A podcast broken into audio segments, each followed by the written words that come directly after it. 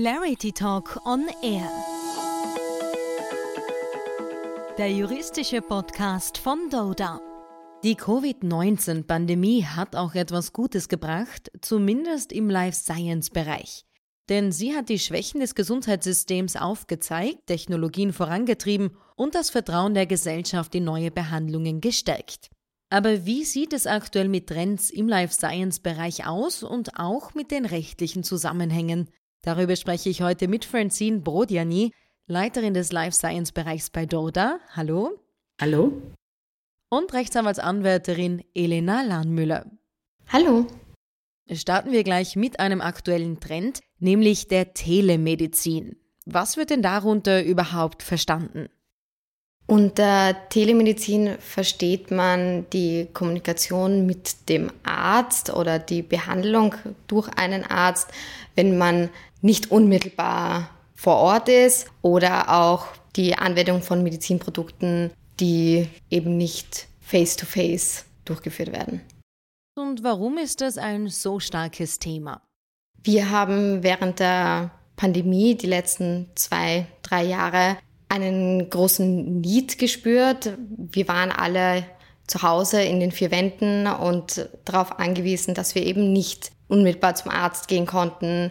Wir haben zurückgegriffen auf Telefonate mit dem Arzt. Dadurch haben sich auch viele Möglichkeiten entwickelt, unterschiedliche Digitalisierungsanbieter. Wir haben uns daran gewöhnt und da ist ein großer Markt entstanden, der auch schon davor da war, aber nun umso mehr. Ja, es ist so ein bisschen wie Homeoffice auch und flexibles Arbeiten. Wir haben uns jetzt gewöhnt in den letzten drei Jahren, dass die Dinge auch etwas flexibler und vielleicht einfacher von der Hand gehen können. Und genauso ist es in der Medizin. Und natürlich wollen die Patienten diese Erleichterung nicht wieder rückgängig machen, sicher auch die Ärzte. Ähm, und es gibt auch ganz viele neue Produkte, Anwendungen, Apps etc. etc., die auf dem Markt auch gedrängt sind dadurch. Und diese Vorteile sollen uns natürlich erhalten bleiben. Aber andererseits ist es natürlich auch wichtig, dass es alles ein bisschen einen rechtlichen Rahmen bekommt, was natürlich in der Pandemie etwas zu kurz gekommen ist. Und wie sieht es bei der Telemedizin mit dem rechtlichen Rahmen aus?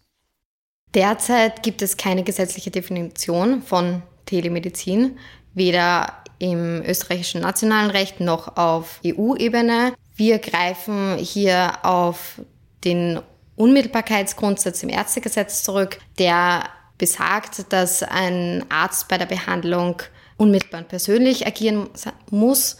Das bedeutet, er muss das Risiko einschätzen und alle notwendigen Informationen haben. Und das gilt auch bei der Telemedizin. Ich kann behandeln, wenn ich alle notwendigen Informationen habe. Und wenn der Arzt meint, das geht per Telefon, dann ist es in Ordnung. Ansonsten muss ich eine persönliche Vor-Ort-Untersuchung durchführen. Und jetzt stellt sich natürlich die Frage in vielen, vielen Bereichen, was, wann habe ich genug Informationen? Kann es überhaupt jemals genug sein, nur zu telefonieren? Und das sind halt lauter sehr interessante, aber auch komplexe Fragen. Wie helfe ich dem Patienten am besten? Wie wickle ich das am effizientesten auch ab, ohne dass ich einen Verlust habe, was die medizinische Qualität betrifft?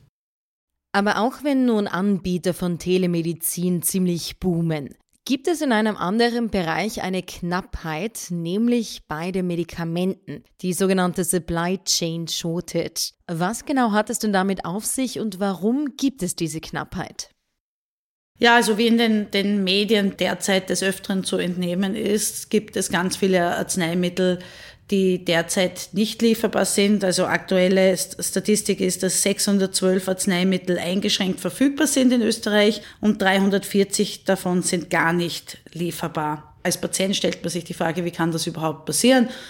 Dieses Problem ist aber ein langfristiges Problem und hat ganz viele Facetten, weshalb es leider nicht so einfach ist, äh, das zu lösen. Einerseits wurde der Effekt, den es schon immer ein bisschen gab, aber ähm, vielleicht nicht allen so bekannt war, äh, durch die Pandemie verstärkt natürlich. Die ganze Lieferkettenproblematik betrifft natürlich auch Arzneimittel. Das Problem ist auch, dass es sehr wenig Produktion nur mehr in Europa gibt, weil gerade Massenware, zum Beispiel Antibiotika, müssen sehr, sehr billig hergestellt werden, weil die Preise so tief sind. Also die Sozialversicherung legt ja äh, die Preise fest für Medikamente.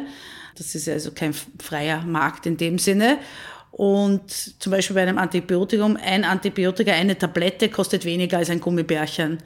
Das heißt, dass eine, eine qualitätsvolle Produktion in Europa, wie man sich vielleicht wünschen würde, gar nicht möglich ist, weil aufgrund der Löhne und Lohnnebenkosten, die in ganz Europa herrschen, ähm, ich dieses Preisniveau nicht halten kann. Weshalb natürlich die Produktion nach Indien, nach China verlagert wird, die das natürlich auch können, aber es bringt Probleme mit sich, ja, weil wenn in China dann ähm, aufgrund von der Pandemie die Hälfte des Landes oder mehr zugesperrt wird, werden halt auch keine Antibiotika mehr hergestellt und in weiterer Folge kommen sie dann auch nicht zu uns. Also das ist, das ist ein Teil des Problems und auch, dass man den Standort Europa nicht genug fördert. Man hat auch da in der Pandemie gesehen, wie wir die Impfung haben wollten, was für Mittel und auch politische Kräfte ins Spiel gekommen sind und wie gut und schnell das dann funktioniert hat. Natürlich könnte man das auch in anderen Bereichen machen, ähm, um gerade in, in Bereichen, die uns sehr wichtig sind als Patienten, keine solche äh, Shortages in Zukunft zu haben. Man wird sich aber, so wie es derzeit ausschaut, wenn sich politisch der Wille nicht ändert, daran gewöhnen müssen, weil zum Beispiel, um wieder aufs Antibiotika-Beispiel zurückzugehen, es gibt viele Resistenzen, die im, im Kommen sind, ähm, weil halt Antibiotika sehr breit eingesetzt wurden, auch eben in, in Lebensmittelindustrie und auch in Tierfutter etc. Ähm, das führt zu Resistenzen, wie wir alle wissen. Man könnte natürlich in diesem Bereich forschen und alternative Antibiotika entwickeln. Es wird natürlich schon in die, in, in, in die Richtung geforscht. Nur wenn ich dann für eine Tablette weniger als ein Gummibärchen bekomme, zahlen sich diese Investitionen nicht aus. Das wird also kein Unternehmen, das auf äh, Wirtschaftlichkeit gerichtet ist, machen können. Das heißt, es bedarf eines politischen Willens, entweder die Preise da in gewissen äh, Bereichen hochzufahren oder aber Investitionen zu fördern in gewisser Weise, um das zu ermöglichen. Man hat eben auch in der Pandemie gesehen, wir haben einen großen Herstellungsstandort in Tirol, in Kundl, für Novartis. Die wollten schon absiedeln. Und aufgrund des politischen Willens und dann noch Investitionen und Förderungen ähm, ist Novartis in Österreich geblieben. Also ist, das ist schon auch natürlich eine große politische Frage. Ein weiterer Trend, den es zu beleuchten gilt, ist der European Health Data Space. Was genau ist das denn überhaupt, Francine?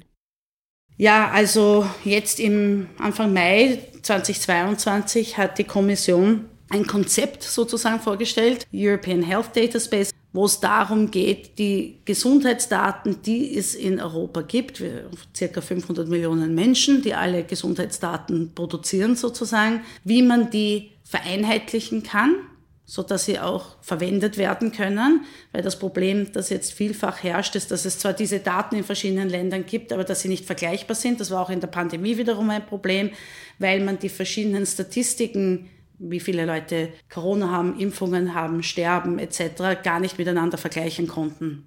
Also die Vergleichbarkeit ist das eine und es soll auch ermöglichen, über eine staatliche Stelle, die eingerichtet wird, dass man äh, diese Daten auch zu Forschungszwecken nutzen kann. Das ist ein sehr ehrgeiziger Plan, weil das klingt einfach, ist aber im Einzelnen kompliziert.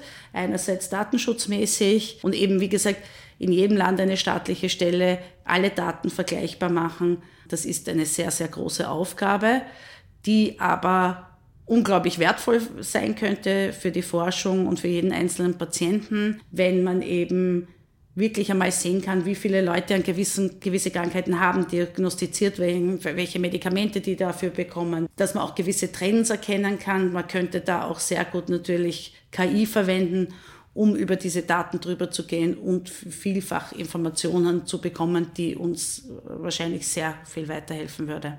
Und dieser European Health Data Space will quasi, man kann es so beschreiben, wie eine Box schaffen, wo all diese Gesundheitsdaten, alles, was ich jemals verschrieben bekommen habe, jede Diagnose, die ich jemals bekommen habe, in dieser Datenbox quasi drin ist. Und da habe ich Zugriff darauf.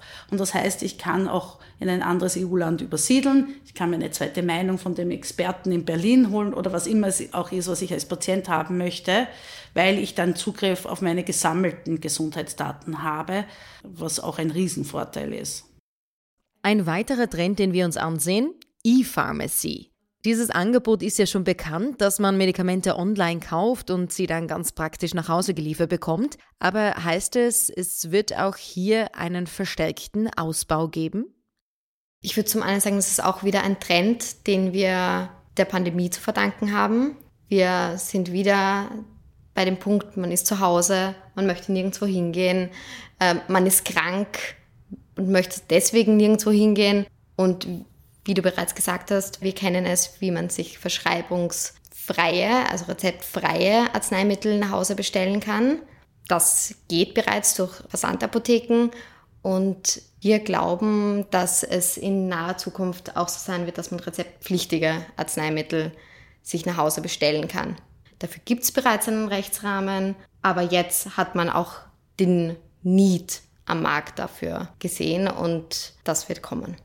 Man muss auch sagen, es gibt ja jetzt ein E-Rezept, das hat es früher auch nicht gegeben. Und mit diesem E-Rezept wären solche Konzepte auch leichter durchzuführen, weil ich nicht den Zettel von A nach B bringen muss. Das macht es natürlich in der Abwicklung einfacher. Wie man in anderen Bereichen gesehen hat, das ist unaufhaltsam. Ja, also es ist illusorisch zu glauben, dass wir uns das Essen nach Hause liefern und Bücher und Kleidung und ich weiß nicht was alles, aber dass es da stoppen wird. Heißt, künftig gibt es auch in diesem Bereich eine Erleichterung. Und der letzte Punkt, der mich jetzt noch interessieren würde, der behandelt die individualisierte Medizin. Heißt das, Medikamente werden noch viel besser auf einzelne Personen abgestimmt oder was kann man darunter verstehen? Ja, also eins ist fix sozusagen, das ist die Medizin der Zukunft. Wir sind schon da am halben Weg. Wirklich jeder, mit dem man spricht in der Industrie und im Gesundheitswesen, das ist, wo die Reise hingeht. Wir werden weggehen von Arzneimitteln, die für alle anwendbar sind, hin zu immer mehr Therapien, die wirklich nur für den individuellen Menschen gemacht sind. Weil jetzt ist es halt so, dass ganz viele Dinge oder Merkmale nicht berücksichtigt werden können, natürlich. Weil wenn ich ein Aspirin oder ein Antibiotikum nehme für Bluthochdruck, dann gilt das halt, also gibt es diese eine Tablette und die gilt für jeden, egal ob er 100 Kilo hat oder 50 Kilo hat, ob er 80 ist oder 20 Mann, Frau, auch sehr wesentlicher Unterschied. All das kann da nicht berücksichtigt werden. Ne? Und das ist natürlich wie in vielen anderen Bereichen auch nicht, nicht der Optimalzustand. Ähm, und deswegen wird sehr intensiv geforscht in diese Richtung, in die individualisierte Medizin und gibt es auch schon erste Erfolge. Gerade in der Onkologie, in der Krebstherapie hat sich da sehr, sehr viel entwickelt. Und so gibt es in allen möglichen Bereichen Bestrebungen, Forschungen, schon erste Erfolge, die in diese Richtung gehen, sodass wir uns eben wegbewegen zu diesem One Size Fits All und dann wirklich zum Individuellen runter. Hat auch einen wahnsinnigen Bonus für uns als Gesellschaft, weil man nicht mehr so lange krank ist, weil man nicht 20 Behandlungsmöglichkeiten ausprobieren muss, sondern wenn man gleich etwas hat, was auf einen zugeschnitten ist, hat das natürlich sehr viele Vorteile. Diese individualisierte Medizin ist per se betrachtet teuer, aber andererseits die Kosten, die danach oft kommen, weil Leute nicht geheilt sind oder Rückfälle haben, ähm, erspart sich das Gesundheitssystem dadurch aber wiederum. Ähm, also es hat viele positive Faktoren. Es bleibt also spannend im Life Science Bereich. Wenn es dann wieder Neuigkeiten gibt oder weitere Trends, dann freue ich mich schon auf das nächste Gespräch. In der Zwischenzeit Francine Brodjani und Elena Lahnmüller, vielen Dank für eure Zeit.